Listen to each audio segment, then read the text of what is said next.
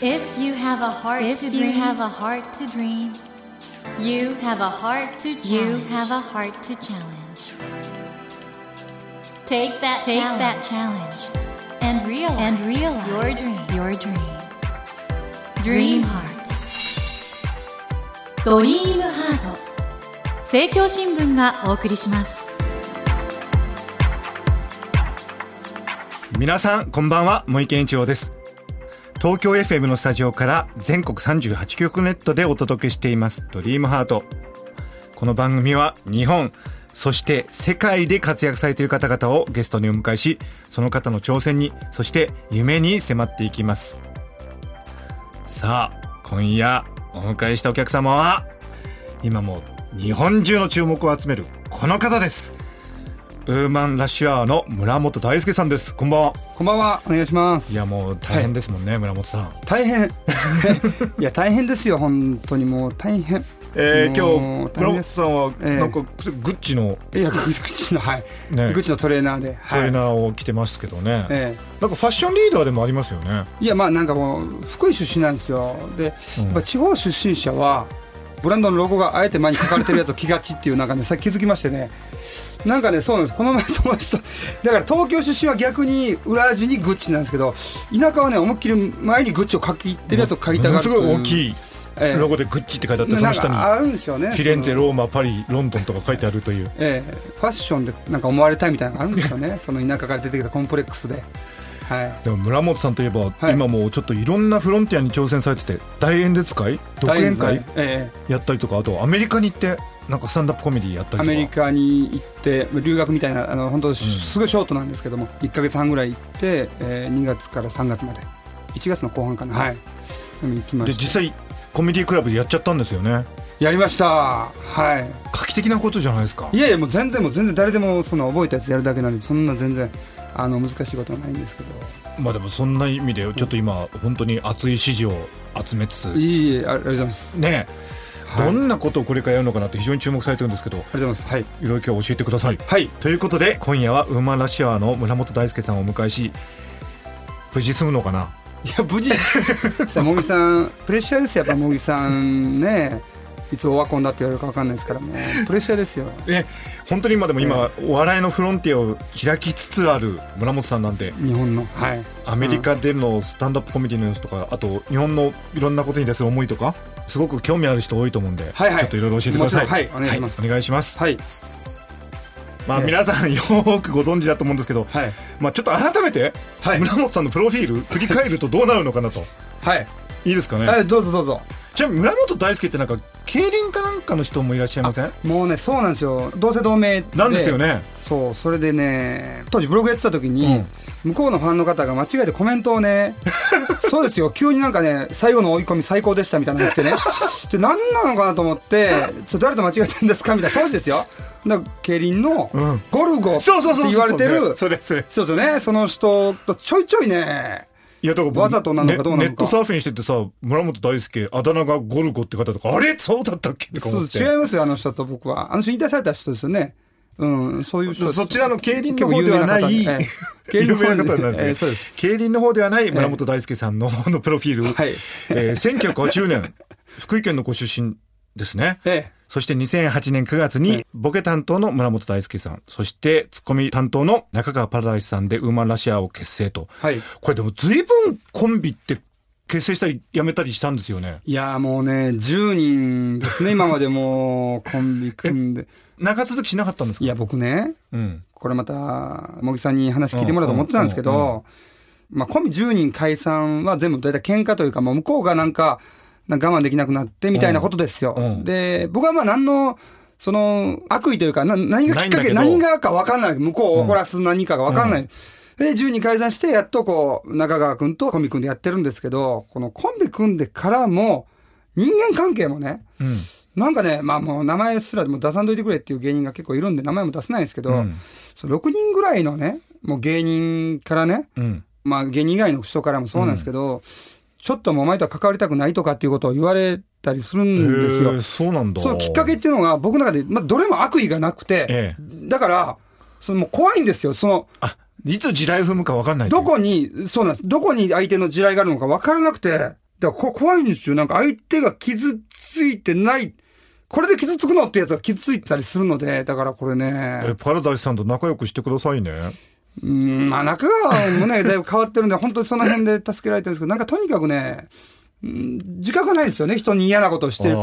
で、これなんか、あの、この先輩と相談したら、多分、うんそのなんかアスペルガーやと。アスペルガー症候群の若干そういうとこあるんじゃないかっていうのがあって。高機能自閉症ですね。ええそう。んで、その時ハッとしたのがね、うん。芸人やってて15年経ちましたけど、はいたまにね、ファンレターから、あなたはちょっとアスペルガーですっていうね、あの、メールが届いてて、ファンの方からファンの方が何を頭おかしいこと言ったら全部捨ててたんですよ、それ。うん。で、そこに来て先輩に言われた時に、その全ての点がバッと繋がってね、うん。もしかしたらそういう、で、調べたんですよ、自分で項目みたいな。はいはいまあ、全部当てはまってないんですけど、何項目か当てはまると。弱、うん。弱そういう毛があるというね。まあ、あの、専門の立場から言わせていただくとですね、まあ、可能性はあるかなっていう感じは。え、ちょっと、プロフィールもですね。可愛い感じ。はい。えっ、と、そして現在は吉本クリエイティブエージェンシー所属のお笑いコンビとして活動されていて、実績がすごいんですよね。2010年に第31回 ABC お笑い新人グランプリ審査員特別賞。はいはい。2013年には第43回 NHK 上方漫才コンテスト優勝。んそして同じく2013年にはザ・漫才2013優勝。この2013年ってやっぱりすごい年だったですね。まあそうですね。うん。その芸能界というのに、んなんかこう、ザ・漫才優勝して、テレビがよく一周みたいなのさせてくれる時出してね、いろんな番組とかに出してもらったりとかして、もう売れて売れて。いや、売れて売れてはやっぱないですよ。やっぱりこの、向き不向きありますよね。なんかこう、テレビに対して。向き向き。やっぱりね、クラスで学生時代にうん、やっぱ浮くやつは芸能界入っても浮くってことは分かりましたね。本当協調性、金を積んでもらえるんであれば協調性欲しいぐらいの、やっぱ協調性というものがね、そうなんですよ。もうこのね、まあ、向いてないんですよね。集団でなんかこう、あって盛り上げたりするっていうのが。あの、ひな壇でなんか言うとかそういうのはとか楽屋とか先輩とが向いああ、お笑い界のあの上下関係の礼儀正しさってすごいですね、あれ。いや、本当にやっぱ敬語というのと、うんこのお笑い界ね、こう師匠と弟子というなんか変なシステムみたいなのもあるじゃないですか。んそういうのもなんか関係ない我々もついてるみたいな感じありますようね。んそして、ええ村本さんといえば、昨年12月放送のフジテレビ系の特番、ザ・漫才で、原発や沖縄の米軍基地問題などを扱った漫才を披露して話題になったという、これはちょっとやっぱり避けて通れないんですけど、あれはもう茂木さんがね、あのーツイッターでコメントをいただいて、ね、そうですね。いろんな方が絶賛したんですけど、あのザ・漫才のネタなんですけど、あれみんなが思ってたのは、あれ、現場の方は事前にネタは把握されてたんですか？あ、現場って、あの、フジテレビはい。の方ですか。あれは、あ把握してました。把握してて、一応、収録なんで、はい。結局、終わった後にどこを切るかみたいなことじゃないですか。うんで、やる前も、あらかじめ、ちょっと、その、向こうの、あ総合演出の人に、はい。一回その前になんかね、事前収録みたいななんかあるんですよ。なんかそのうん VTR 入れるみたいな。はい。その時会った時にこういうネタやるんですけど、全然絶対誤解ないように、例えば僕は地元福井県で原発の町なんで、自分で町の人が言ってるということなんで、うんうんとかっていうことでなんとか説得して、あ全然問題ないんじゃないみたいなこと言っていただいて、うん結局全部オンエア丸ごと使ってくれたっていう。だからどっか切られるとは思ってたんですよ。一切カットなかったんですね？一切カットなかったです。うそう。だから、あの、逆にオンエアの後ね、感謝されました。フジテレビが得したと。なんかあれをオンエアするフジテレビ。すごいじゃないかみたいなこと度量が大きいと言われて得したっていうこと言ってたんですけど、その次のグランドスラムには呼んでくれなかったんですけど。でもあの時みんな思ったのは、なんか、パラダイスさん、けなげについてきてるな、みたいな。いや、あれね、なんか逆に、はいここっち褒めとけばいいか、うん。文化みたいな、その、俺はこっち見てるぜみたいなやついるじゃないですか。うんうんね。そういう人たちが何中川さんを褒めたの？て。まあでもあれはあれですごいんですけど、まあ、あの、技術的にあの漫才すごかったですよね。そうそうそう。まあ自分僕が作って、セリフの割り振り決めて、ちょっと短めにして分かりやすくして。現場でも何回かあれ、試してるネタなんですか？あのパターンは。普段からやっぱルミネ座吉本とか劇場でやってます。沖縄へようこそっていう、なんとかへようこそっていうふうに落とすというのは、もう鉄板のパターンじゃないですか、はいはいい。はいはい。だからそういう意味においてはもう非常に高度な技術でしたね、あれね。技術、そう、まあいい、まあ技術もそうですけども、よくね、あのネタに関して、えー沖縄でも賛否あったりとか、やっぱ熊本とか被災地でも賛否あるという話を聞いたこともあるんですけど特に沖縄ですよね。沖縄の辺野古とかに関して、ちょっとお前、沖縄のこと何も知らない奴が言うんじゃないっていう活動家の人が入れたりとかするんですけど、あの、沖縄の人のためにやってないんですよ。そもそもそれが大きな間違いで、沖縄にいる僕の知り合いの人のためにやったの。まあテレビの向こうに顔が浮かんでる人のためにやってるわけなんで。すごく具体的な顔があるのね。そうそうそう。うん。その人に向けてやってる沖縄もイデオロギーじじゃないんだよね。ゃそうです。その人が喜ぶものをやったっていうあれで。でもあのネタで本当にあの、村本支持の人がわーっと増えた一方で、あれですか？アンチも、まあ昔からアンチいますけど、アンチ、なんかどうだったんですか？その反響としては。かっこいいって共感とそれからアンチと、僕ね、かっこいいっていう共感もアンチもすごい増えたんですけど、あ、どっちも増えたんだ。ど二つともムカついたんですよ。うん。僕は今沖縄のこととか熊本のこと考えようっていうネタやってるのに、うん俺の漫才の評価っていう一番簡単なことすんじゃねえって思う。あ、そっちじゃないんだと。その、これね、茂木さんとも今日はお話ししたいテーマの一個でもあるんですけど、はいアメリカのスタンドアップコメディってあるじゃないですか。うんうんで、えー今のスタンドアップコメディももちろんそうなんですけど、当時のね、今ネットフリックスで結構見放題で見れるんですけど、うん90年代とかの80年代の結構昔のアメリカのお笑いは、お笑いの中で真実を言っていたっていうことを言うんですよ。はいはいはいお笑いの中で、例えば、クリス・ロックのうんブラック・ピーポー VS ニガーっていうネタがあるんですけど、はいそれはもうそのクリス・ロックがうんニガーは最低だってことをずっと言うんですよ。うんニガーが足を引っ張るせいで、俺たちがどんだけ頑張っても生活は上がらないと。社会がイメージが変わらないっていう、その笑いに混ぜて本当のことを言うからみんなうわって盛り上がるんですよねあ。本音の部分っていうか？本音というか大事なことを。大事なことを僕はよくケーキの中に薬入れてるって言ってるんですけど、本当に笑い、笑いは好きじゃないですか。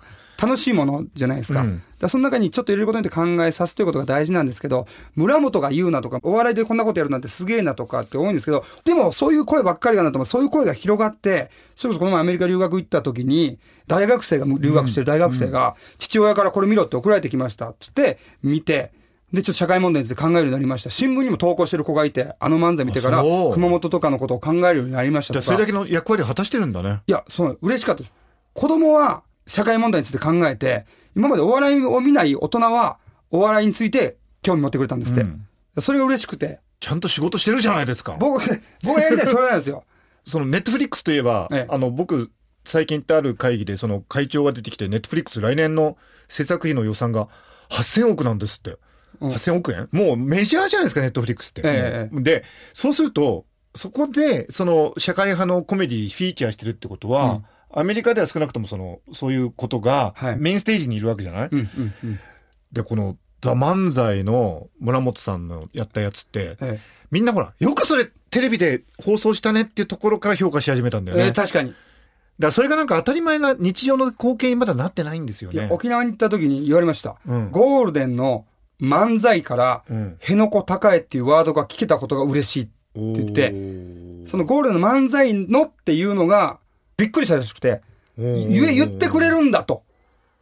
まあ、それが一つのニュースだったんですね。でもどうなんでしょう？あの、日本のメディアもね、今ちょっと変わってきてて、ええ将来的にはやっぱりそういうネタをゴールデンでやるようになるのかな、いや、ならないですよ。だってこの前もあるネタ番組オファーあって、うんネタ確認させてほしいとかって言われたからうん断ってやりましたよ。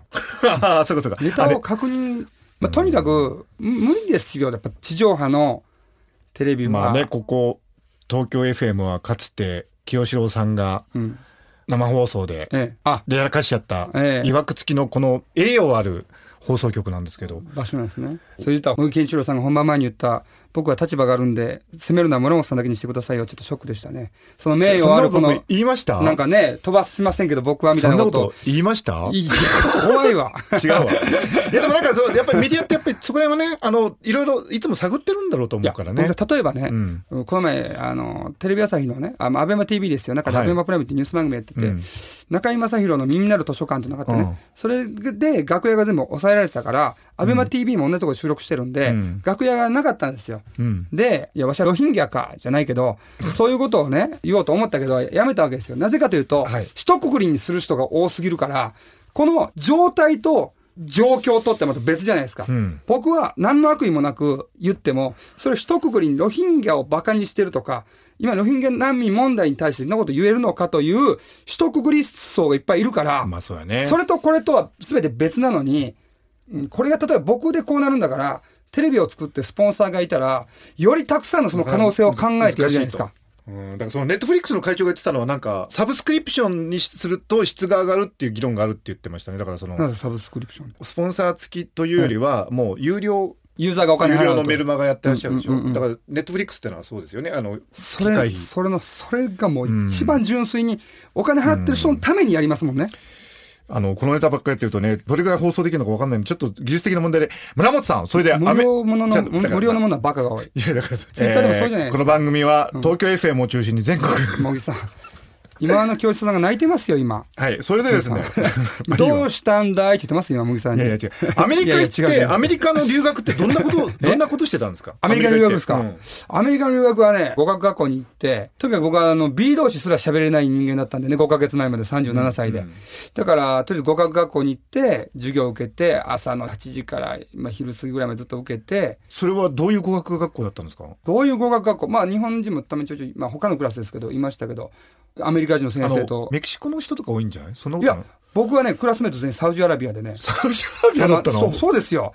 衝撃あですよ。そう？あの、休み時間にね、なんかね、iPod から流れてくる曲が、なんか、壺から蛇出てきそうな曲ずっとかけてるんですよ。あそう？え仲良くなりました？いや、せ俺優しくて、うんで僕さん多分分かると思うんですけど、日本の英語の教育のレベルって低いじゃないですか。その、外国の人で書けないけど喋れるんですよ。だから、先生も英語で、ん授業の問題、問いも全部英語じゃないですか。うんうんで、僕は B 動詞知らないわけですよ。うんで、毎回 Google と翻訳で調べてたら、うん横でバッと来て、これはなんか、すっげえわかりやすく丁寧に噛み砕いて、5人ぐらいの19歳、20歳の男の子たちに囲まれて、サウジアラビアのほ。もう、いつもこれ教えてもらって、そいつらのおかげでなんか若干、一人の時よりは上達したって先生に言われましたね。でもね、あの、すごいなと思うのは、どんな言語でもね、その言語で口説いたり、うん笑わせたりするのが、一番僕は難しいと思うんですよ。で、うんうん笑わせることと口説くっていうのは非常にイコールであるっていうのは科学的なデータもあって。はいで、村本さんはそれで最後、ほら、コメディクラブでちゃんとやったわけじゃない、はいはいネタを。はい3分ぐらいっていうふうに3分ぐらい報道されてますが。はい。これすごいね。いや、でもあれですよ、丸暗記ですよ。作ったやつをなん丸暗記か人種差別の問題とかをネタにしたっていうふうに。えそうです。そもそもコメディクラブにね、うんいろいろ見に行ってたんですよ。うんで、まあ僕は内容もわかんないじゃないですか。うんそれで一緒になんかこう、マシューっていう日本語喋れるハーフの男の子が、えー向こうで知り合った子がいてて、で、その男の子が一緒についてきてくれて、訳してくれて、え僕に教えてくれるんですよ。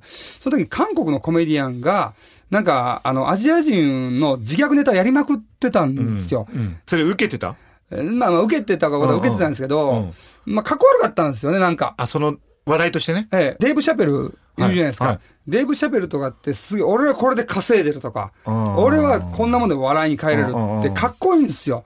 やっぱアンチ白人みたいなのがどっかであって、でもアジアはまだ自虐してたから、あちょっとだから、下手に出てるって下手に出て、うんうんうん。モテませんねん言うて笑えてたのが腹立って、それでは、スイッチ入って。どんな、感じのネタやったんですか？結局その、言ってみたら、あ、コリアンコメディアントヨドミであってみたいな感じでこう喋るわけですよね。で、まあ、日本語で言うと、コリアンのコメディアンが言ってたと、うん。アジア人はモテないと、うん。白人の女からすると、白人の男が1位で、うん。2位が黒人の男で、うん。3位がバイブレーターで、ね、バイブレーター大人のおもちゃで、4位がアジア人だと。うんっていうのを言ってて、俺はそれで、ちょっと待てと。うん。俺はそれを聞いて、まあ確かに日本人の男はうん、スモールディックス。うんあの、チンチンがとてもちっちゃいと。うんただ、お前たち何の車乗ってると？うん。トヨタ、ホンダ、日産、すべて日本の車だと、うんそうだ、日本人は手先がめちゃめちゃ器用なんだと。うん器用なんだと。だからこれはチンチンじゃなくて11本目の指だと。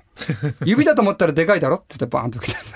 すごくよくできてるね。あの、村尾さん、あの、今ね、ええ聞いてええ、て僕ほら、アメリカのコメディしょっちゅう見てるじゃないですか。もう、それ、アメリカンスタンダードだよ。いや、それね、すげえ。素晴らしいやった時褒められて、いや、すごい。ありがとうございます。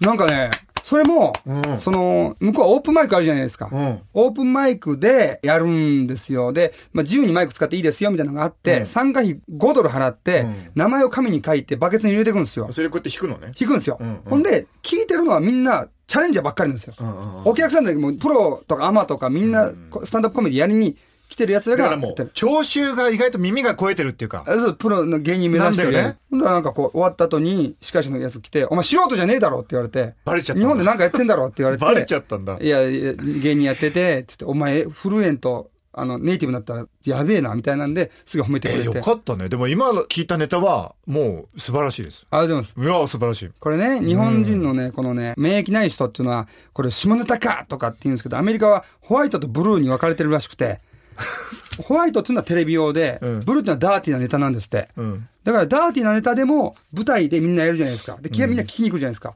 そこにネットフリックスとかケーブルとか入って、すごいお金を入れてくれるから、そこだけで成立して芸人が成長すると。でもさこれあと23回やったらさスカウト来るんじゃないか？いや、全然、まあ、喋りもこう、全然流暢じゃない。いやいやいやご謙遜ですいやけど本当に本当に日本戻ってきて、ほんでまた一気にサボっちゃうっていう、ダメなんですよ。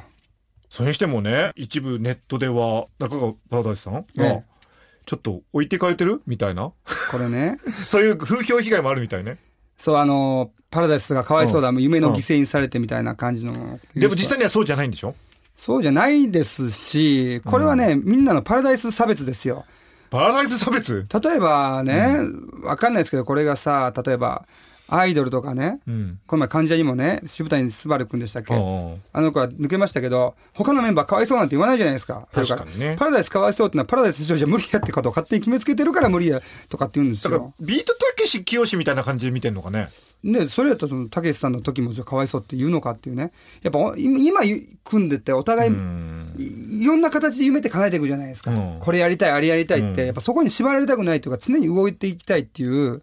で僕は嬉しいですよ、なんか、新鮮な、毎回自分の夢できて、さ運命共同体って相方は僕に言ってました。あ僕は言ってくれてんの？僕は吉本にいるから、絶対仕事は入ってくるけど、うんうんほんまに大変なのは向こうに行って仕事がゼロから挑戦する村本の方がほんま大変やのに、なんで俺の方がかわいそうって言うんやろな。俺だって普通に生活できるぐらいお金もらってるしって言ってました。あそうなんだ理じゃあ解力あるんですよ。大丈夫なんですね？全然大丈夫。ちなみに吉本的にはウェルカムなんじゃない？吉本もおそらく海外に展開したいって気持ちあるだろうからその吉本として行くと思うなよと吉本には言いたいですよね。どういうこと？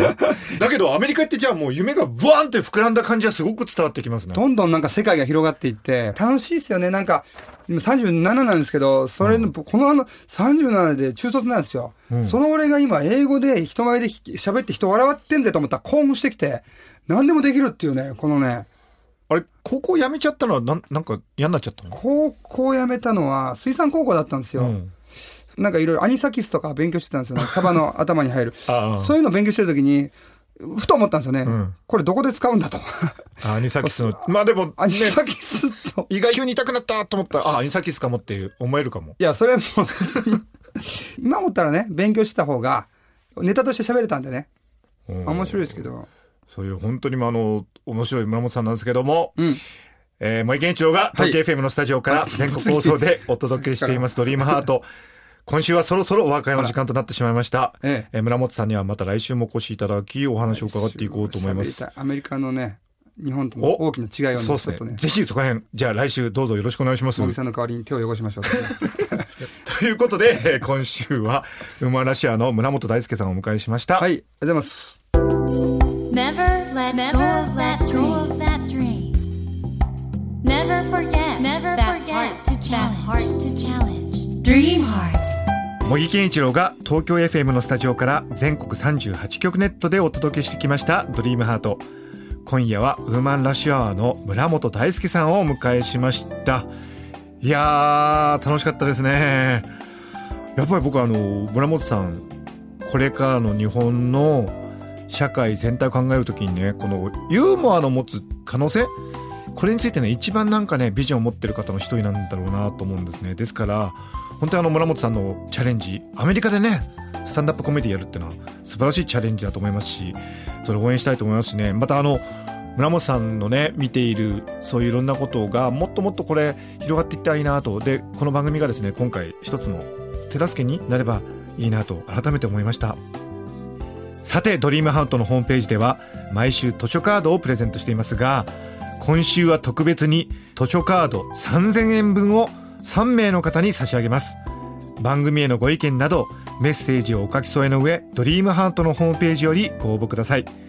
当選者は商品の発送をもって返させていただきます。たくさんのご応募お待ちしています。それではまた土曜の夜10時にお会いしましょう。ドリームハートお相手は森健一郎でした。ドリームハート。政教新聞がお送りしました。